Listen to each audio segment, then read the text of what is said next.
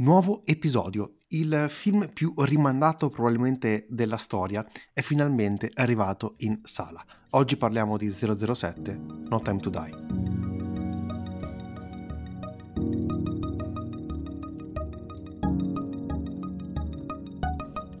Doveva uscire un anno fa, ma causa pandemia è stato rimandato, è stato rimandato altre due, tre, quattro volte, campagne pubblicitarie buttate nel vento, ma finalmente questa volta realmente è arrivato. Parliamo di 007, parliamo di quello che è il capitolo conclusivo della, di questa tetralogia con Daniel Craig, protagonista. Trama in breve, cercando ovviamente di non fare troppi spoiler, che okay. so sia difficile. Allora, no time to spoiler. allora, quinto film con Daniel Craig si trova uh, all'inizio in compagnia di eh, eh, Seydoux, o come si dice. Lui ne sospetta il tradimento, e non a livello amoroso, ma a livello spionaggistico. Eh, allora la piglia e la carica su un treno di Trenitalia, che a quanto pare non, è, non era in ritardo, e non l'avrà a vedere mai più nella vita. E lui si ritira, va in pensione, se non che varie cose immiscate con la Spectre richiedono il suo ritorno in campo. Ti ho visto veramente particolarmente in difficoltà. Eh, direi di chiudere eh, qui la trama, nei primi ah, 5 no, minuti. Ecco, ecco, una cosa che posso dire che non è spoiler è che distrugge Matera in pratica. Però non è spoiler perché sanno tutti che girava Matera. Infatti, eh, la oramai famosissima sequenza d'azione iniziale eh, porta questa volta in Italia. È un ritorno in territorio italico perché anche Casino Royale, se non sbaglio, era ambientato a Venezia. Ma parliamo un attimino proprio della saga di 007, iniziata nel 62 con Sean Connery, 007 Licenza di uccidere, e da lì in poi è diventato uno dei, un genere a sé stante praticamente, un film di spionaggio action che ha fatto storia ed è sempre interessante eh, portare, andare a scoprire quella che poi è, è una, una, tradizione oramai cinematografica e ha sempre incassato tanto, e, tranne magari forse un po' più durante gli anni 90 con eh, Brosnan come, come protagonista, eh, ma lì erano gli anni 90, era un altro periodo eh, quanto è brutta la computer grafica degli anni 90, quanto, quanto è brutta l'azione di quegli anni. Una cosa molto bella che ha fatto però eh, Daniel Craig e ha fatto il suo 007 è quella di dare nuova linfa e creare ok 1007 al passo con i tempi. E questa è una cosa che abbiamo sempre visto, sia da Casino Royale, ottimo film, e sia poi in film anche meno riusciti, come ad esempio Quantum of Solace e il precedente Spectre. Ma al suo interno troviamo anche un un grandissimo film, ovvero Skyfall, che verrà ricordato secondo me non solo come un ottimo film di 007, ma un grandissimo film di spionaggio e di azione, forse il miglior film di Sam Mendes, eh, senza voler offendere nessuno, però lì era particolarmente riuscito, cosa che non è riuscito poi a ripetersi in, um, in, Spectre e ha lasciato la regia di questo nuovo film a un altro grande regista in rampa di lancio, ovvero Kerry Fukunaga, uno che secondo me l'azione la sa girare abbastanza bene e ha comunque dimostrato di avere esperienza in, in questo campo. E probabilmente lo ricorderete un po' per la prima stagione di True Detective e anche per Beast of No Nation, che consiglio tantissimo, film di Netflix con Idris Elba protagonista. Siamo di fronte a un regista comunque giovane, perché mi sembra abbia 40-45 anni, che sta piano piano iniziando ad acquisire sempre di più importanza nel panorama internazionale. È molto bravo a girare l'azione, è molto bravo a fare il regista. Eh, questo l'ha portato a pieno in questo film, sì e No, ma ci ritorneremo. Partiamo però dalla cosa importante, ovvero dalla sceneggiatura. Sceneggiatura che viene scritta da Phoebe Waller-Bridge, che molti di voi probabilmente ricorderanno perché ha scritto le serie tv come Killing Eve e Fleabag, che si ritrova per la prima volta eh, a lavorare a questo grande film, eh, a lavorare su un grandissimo film d'azione, materiale probabilmente che non, eh, non, non potevo pensare fosse consono a lei, ma eh, ecco, secondo me la sua parte, soprattutto sui personaggi femminili, eh, viene a farsi vedere. Tutti i comprimari che um, assistono, in questo caso James Bond, sono incredibilmente ben scritti. Una delle cose migliori, secondo me, è sicuramente la sceneggiatura, scritta insieme allo stesso Kerry Fukunaga, che riesce a dare luce e non solo a James Bond, ma anche a tanti comprimari e da non dimenticare probabilmente quella che è la Bond Girl che non è una Bond Girl più Bond Girl di sempre, ovvero Ana de Armas. E rimarrà in scena non troppo tempo, ma quando è in scena è qualcosa che ruba completamente eh, l'attenzione, non solo tiene testa a Daniel Craig, ma secondo me lo supera anche, e lo dico in tutta onestà, la cosa migliore del film. Eh, non perché il film eh, sia brutto per il resto, ma perché è veramente incredibile quella parte e quel personaggio, e spero tantissimo possa ritornare. Ora molti, molti di voi diranno, sì, chiaramente ti piace moltissimo Ana de Armas, eh, lo hai sempre detto in qualsiasi episodio. Eh, Hai le magliette con, sua, con, il suo volto, lo sappiamo. Giustamente. Però al tempo stesso è veramente brava. Anche tu credo che tu sia concorde. Con, con, concordo. Allora, allora, bisogna dire, concordo pienamente perché il personaggio è strasimpatico, è proprio bello, ben scritto e anche lei è molto brava e davvero ti trasporta. Sono quei dieci minuti dove c'è lei che il film prende un, boh, un'ondata, una freschezza allucinante. Poi dal momento esatto in cui lei se ne va via, r- ritorna un po' il, il film che finora avevi visto, senza togliere niente.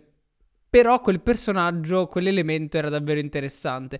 Proprio perché non era, era diciamo un po' fuori luogo, un po' meno serio più ironico rispetto agli altri personaggi. E quindi boh, ti faceva passare molto velocemente la pesantezza e la serietà di James Bond talvolta. Un'altra cosa che ho notato proprio a livello di sceneggiatura era la necessità di eh, portarsi eh, addietro un carico comunque pesante, perché dietro dietro ci sono comunque altri quattro film e di conseguenza alcune storie, alcuni personaggi, dovevi portarteli per forza dietro, devi cercare di dare una conclusione il più possibile a questo arco narrativo e questo è un po' stato un, un peso che ho sentito e avvertito guardando il film. Eh, ecco, un'altra cosa che non, ho, non mi è piaciuta è il cattivo. Ho trovato il cattivo che inizialmente era anche abbastanza interessante, poi man mano le sue motivazioni, e ora cercherò di non approfondirò per evitare eh, spoiler, vanno man mano ad, a spegnersi, eh, sembra che vengano piano piano annacquate. Ora, non siamo ai livelli di Raul Silva di Skyfall, che secondo me è uno dei migliori eh, cattivi che abbiamo visto, e interpretato magistralmente da Javier Bardem, ma questo eh, con Rami Malek è molto buono all'inizio, poi mano a mano che va avanti la storia, secondo me inizia a perdere proprio vivacità. E questa è una cosa comunque negativa quando si parla di un film d'azione o di un qualsiasi film di spionaggio, cioè nel genere è necessario che vi sia un cattivo il più possibile mm, diciamo mm, convincente. Anche se ovviamente trattandosi di un film di James Bond possiamo comprendere come vada la storia cioè tutti si aspettano che vada in una direzione sì, il, quello che ho notato io è che questo cattivo, questo personaggio, più avanti la storia, più non sembra dare una, un reale pericolo per il mondo. Cioè, non è, il pericolo quasi non è lui in sé, ma è il mezzo che ha tra le mani, che però tutte le persone del mondo con quel mezzo tra le mani sono pericolose. E quindi le motivazioni per cui lo faceva, i suoi ideali, forse in questo caso erano importanti quando in realtà li hanno provati un po' a far passare come la solita solfa dei nemici di Bond che dicono sempre le solite cose con una situazione un po' diciamo ironica ma per me non particolarmente riuscita. Un altro aspetto di tutta questa, di tutta questa saga con Daniel Craig è che eh, troviamo un James Bond eh, sentimentalmente impegnato, cioè troviamo già all'inizio non è spoiler perché all'inizio di questo film, comunque eh, lui finalmente ha trovato una persona che ama, però deve abban- lasciare il ricordo di, di la, della Bond Girl precedente, dei film precedenti, e quindi c'è davvero uno sviluppo del suo lato emotivo uh, molto interessante che nei film passati comunque non vengono visti. Per me sono situazioni ancora lievemente troppo... Eh, dell'uomo ma- macio, quindi di macismo. Però questo è il mio punto di vista e effettivamente mi accorgo che rispetto a quelli del passato hanno voluto più sviluppare il lato sentimentale, emotivo del personaggio. Ci sta, secondo me, dare una certa innovazione a un personaggio che alla fine ha più di 60 anni sul grande schermo e sono riusciti a farlo molto molto bene con questo 007 con questo James Bond e questo è un grande merito che bisogna fare non solo a questo film ma bene o male a tutta la saga come detto che ha avuto sì alti e bassi ma comunque un livello qualitativo eh, abbastanza buono. È sempre un piacere andare al cinema e vedere un film di 007. È una tradizione e speriamo possa continuare anche nei prossimi anni. A livello di sceneggiatura, come detto, oltre a, questo, a sentire questo fortissimo peso, queste innovazioni che eh, sono necessarie alla fine quando vai a cercare di adattare una storia, eh, secondo me aprono interessanti spiragli sul futuro. Ecco, aprirei una parentesi. Eh, secondo te, in particolare adesso ci sono vari personaggi che secondo me meriterebbero la, la stessa, lo stesso discorso, ma concentrandoci sul personaggio ad esempio di Ana de Armas, sarebbe possibile andare a fare degli spin-off. Siamo in un ambiente produttivo in cui generalmente eh, sono contrario, però per 007, che è un po' l'emblema, è uno dei primi film che ha dato origine a quella che poi è l'idea di, di sequel, di film a sé stanti, un personaggio che si ripete, possono esistere secondo te questi eh, spin-off? Allora, mh, mm, teoricamente secondo me no, perché vai a togliere di questo universo che gira attorno al pr- protagonista quindi non a, attorno a qualcosa tipo Star Wars, ma attorno a, a un personaggio singolo, vai il, perso- il personaggio e quindi non lasci più di tanto. Però effettivamente il personaggio di Ana de Armas è ben fatto e, e piace, però forse soltanto con lei potrebbe venire fatto questa cosa. Con gli altri ni, secondo me, perché non hanno bucato lo schermo come lei o come ovviamente dovrebbe fare il protagonista. E soprattutto, secondo me, potrebbe... Cioè, questo spin-off, potrebbe, teorico spin-off potrebbe essere molto simile a, cer- a, certi film di azione, di spie che vogliono essere anche un po' uh, comici, che però ce ne sono abbastanza. Non, non, non, lo so. Io rimango abbastanza contrario di questa cosa. Avrei preferito vederla di più durante il film. Un suo ritorno perché come passaggio era molto bello divertente. Concentrandoci invece sul personaggio di James Bond, lo troviamo secondo me sempre più eh, stanco. Daniel Craig oramai comunque ha passato quasi 15 anni, anche lui si è un po' rotto le scatole di rimanere probabilmente in questo personaggio, eh, pur ritrovando comunque eh, quelle idee, quel, quei punti fermi e quei punti fissi che si devono secondo me trovare in un film di 007, troviamo un personaggio molto più eh, stanco che ha proprio eh, voglia, si vede che oramai proprio mm, non vorrebbe più entrare in azione, vorrebbe semplicemente godersi la vita. Questo tra l'altro lo notavamo secondo me già in Spectre e anche in Skyfall, è un personaggio in un ciclo secondo me proprio di decadenza di James Bond quando si avvia verso il pensionamento. Lui eh, è chiaro si è rotto le scatole di voler fare la spia, vorrebbe passare oltre, ma non vi riesce, c'è sempre qualcosa che lo riporta dentro questo uh, minestrone, questo, mhmm, questo mondo molto molto strano. Parlerei della regia, quella che sembrava essere destinata a diventare una trilogia con Mendes a capo, ha trovato poi tanti diversi nomi che, furono, che sono stati accostati a questa saga importantissima, in particolare registi inglesi. Per loro è chiaramente importante, proprio dal punto di vista storico, riuscire a girare un film di James Bond. Christopher Nolan è stato accostato, così come per Spectre, eh, però non è riuscito perché non, non ha trovato un, un accordo, non ha mai escluso di volerlo fare in futuro e secondo me sarebbe particolarmente bravo, in particolare avendo fatto la sua versione di, di, di James Bond con Tenet, è incredibile la somiglianza. E inoltre, eh, e qui sarebbe interessante se fosse successo, nomi come Edgar Wright e Dennis Villeneuve. inizialmente la regia andò a Boyle, che però per eh, divergenze si fu, allon- fu allontanato e, e, andò alla regia a Fukunaga, che forse tra quelli che abbiamo citati è quello con meno esperienza, siamo molto onesti. Ha fatto comunque un buon lavoro. Eh, secondo me la cosa che dobbiamo andare a pensare guardando questo, questo film e andando a comunque commentare la regia è che si è trovato di fronte a un lavoro immenso. Cioè, eh, stiamo parlando di uno dei più grandi glo- blockbuster proprio a livello di soldi in produzione di sempre e di conseguenza è anche particolarmente difficile per un regista eh, osare di più soprattutto se ti trovi ad essere al tuo primo grande film a grosso budget. Per questo, secondo me, un regista come Nolan o Edgar Wright o lo stesso Boyle avrebbe dato qualcosa in più a, a questo film.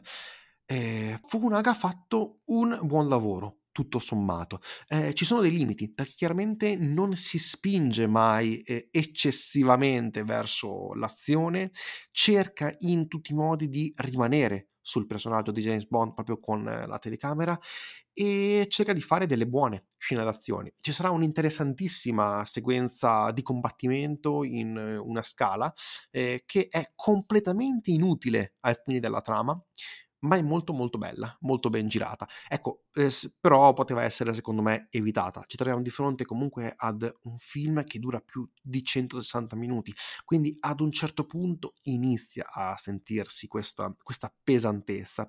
In particolare la seconda parte di questo film cambia piano piano, lentamente i toni, inizi anche tu a sentire che ci stiamo avvicinando alla, alla fine di questa saga ed è, è, molto interessante come avviene, però al tempo stesso forse un pochino lungo. Un'altra cosa che, ovviamente evitando assolutamente gli spoiler, secondo me il film poteva finire due minuti prima, anzi due scene prima c'era un finale, secondo me, bellissimo che avrebbe chiuso perfettamente questa saga. Il voler fare questi epiloghi li ho trovati abbastanza, onestamente, inutili. Tu cosa ne pensi della regia? Allora, e come regia diciamo che è buona per questo genere di film dove, eh, a meno che tu quasi non lo non ci metta un impegno autoriale, è difficile un po' cambiare una regia di un blockbuster, diciamocelo. E ho trovato alcuni momenti un po' ni, incerti, forse data l'inesperienza. È stato un momento in sala che tu mi hai chiesto perché, perché trema, perché c'era una camera a spalla che seguiva un personaggio, ma il personaggio si era fermato e doveva avvicinarsi e quindi sentivi che tremava. Ma è proprio proprietà di linguaggio della camera e fino ad ora tu sei, sei sempre avvicinato con o una Dolly Peewee o una Stadium, quindi qualcosa di stabilizzato vicino a un personaggio, quindi quell'attimo a livello linguistico ti ha dato un po' eh, di distacco rispetto al resto che stai vedendo. E questi, questi altri sono magari alcuni esempi di inesperienza, probabilmente con anche una uh, possibilità di budget molto alto e quindi sono leggere cose che se le guardi nel dettaglio puoi dire ok, poteva farlo un pochino più così, un pochino più così. Mentre per quanto riguarda quella scena di combattimento, diciamo che Fukunaga, se non sbaglio, anche in True Detective qualche volta si lasciava andare con dei virtuosismi e e qui boh, possiamo aprire una discussione sui virtuosismi accettati o non accettati, su movimenti di camera autonomi, che nei film di James Bond in questo qui ce ne sono abbastanza, cioè quando la camera si muove senza seguire un personaggio o senza essere lanciato da uno sguardo, da un gesto.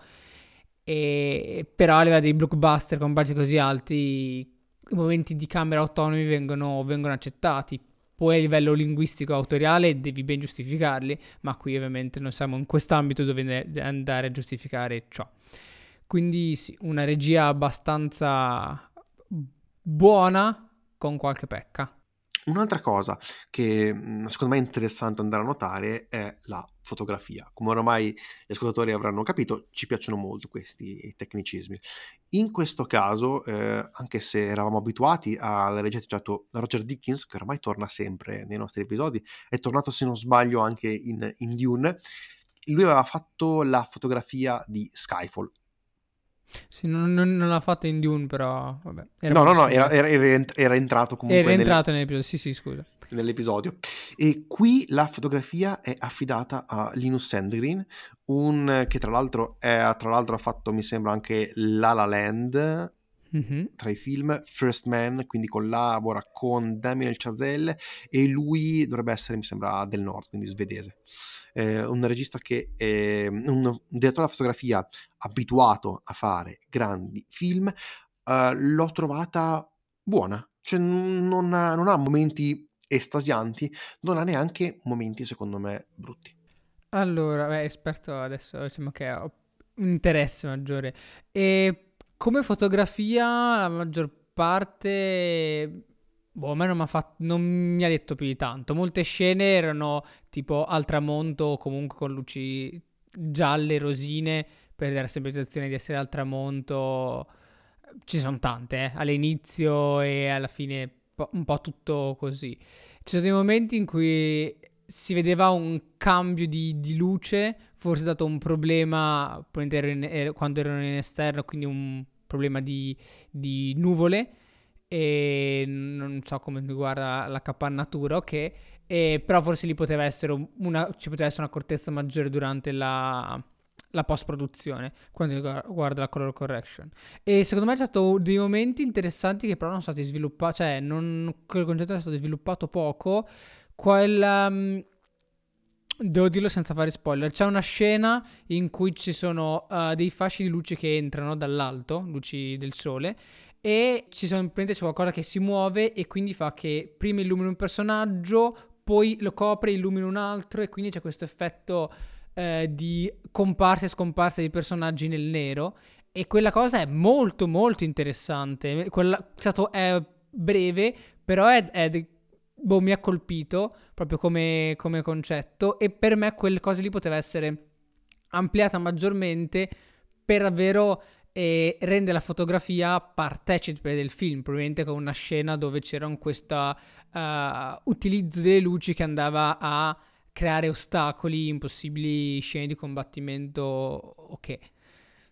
Secondo me quello era una cosa davvero interessante.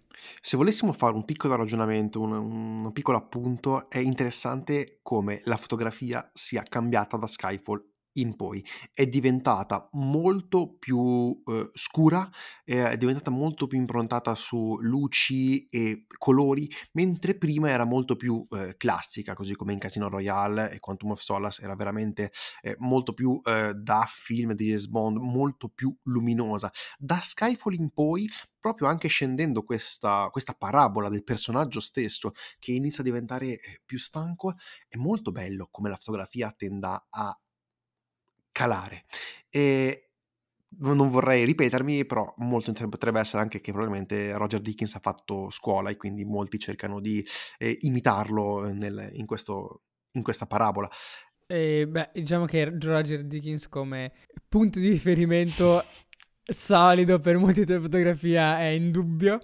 E comunque sì, cioè, è un... È un pensiero, un'idea interessante far vedere la fotografia all'interno dell'arco narrativo, ovviamente perché la fotografia si deve prestare a cosa il film vuole comunicare, man mano che c'è il declino, diciamo, del personaggio che continua a sentire maggior, sempre, maggior, sempre di più la pesantezza del suo lavoro, delle sue azioni, allora c'è un declino con lui della fotografia e quindi effettivamente eh, come, come, analisi è, ci sta. Per riassumere, è eh, questo film per gli appassionati ritroveranno quelle cose, quei punti eh, fondamentali che James Bond deve avere. Abbiamo i gadget di Q, abbiamo l'azione, abbiamo anche lo spionaggio, ci sarà un interessante complotto comunque, soprattutto nella prima parte, che eh, rimanderà ai film, ai veri film eh, di, di spionaggio storici. E insomma, c'è James Bond e questo è un grande merito, ma soprattutto c'è Daniel Craig, mentre tutto il mondo attorno a lui è quello di James Bond, lui piano piano si, vorrei dire quasi, si spegne, inizia a sentirsi questa stanchezza, si sente cambiato, ci accorgiamo che oramai non è quasi più una spia e deve esserci proprio un buon motivo perché lui torni in azione. È molto bello come eh, possiamo vedere un finale di un, una serie di film riuscito. Questo secondo me chiude perfettamente l'arco narrativo eh, di questo personaggio e non vedo l'ora che rinizi, possibilmente da zero. Cosa ti aspetti per il futuro della serie? E secondo me, eh, per me potrebbe benissimo iniziare con, uh, se questo è davvero l'ultimo film di Daniel Craig, con ovviamente un nuovo James Bond, una figura per me abbastanza giovane che gli permetta di avere margine di diversi film, perché comunque questi film ci, cioè, ci mettono girando un anno per, produ- per, proprio di riprese per un film, ne servono almeno due, due e mezzo, tre per far uscire il film.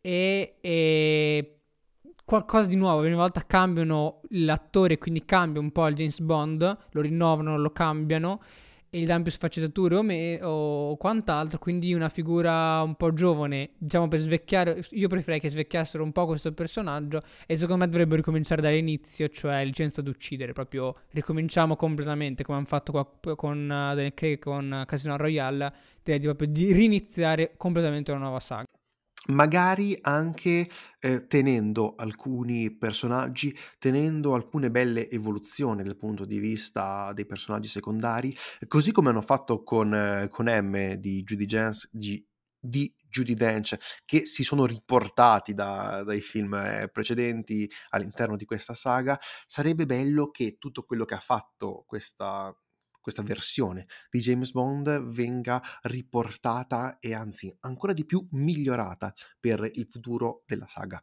Quello che è certo è che 007 ritornerà, è impossibile che finisca e inoltre sono molto contento che sia tornato però al cinema. E è un film che finalmente ha portato la gente in sala insieme a Dune e stanno facendo grandi incassi. Eh, lo so, sembra quasi brutto da dire, però è importantissimo perché eh, il cinema vivono di questi grandi blockbuster. Poi, se sono anche di, livello, di qualità, ben, ben, venga. E sono molto contento che No Time to Die e Dune siano due ottimi film, sia di intrattenimento, ma anche di genere. Non dimentichiamoci mai, 007 secondo me è l'emblema di un genere, lo spionaggio action, e solo lui lo riesce a fare perfettamente come il genere richiede. È difficile parlare di film così ampi, magari una volta faremo un episodio più approfondito su tutta la saga, su tutti e passa, mi sembra, i 24-25 film che la compongono, però non è oggi il tempo. Oggi parliamo di No Die e direi che possiamo chiudere quell'episodio. Brevi disclaimer finali, ci potete trovare ovunque, su qualsiasi piattaforma di podcasting, ci potete scrivere su Instagram, Effetto Vertigo Podcast, ci potete scrivere per email, Effetto Vertigo Podcast, chiocciola, gmail. Io vi ringrazio e vi saluto. Sono Tommaso. Io sono Aurelio. E questo è Effetto Vertigo. Arrivederci.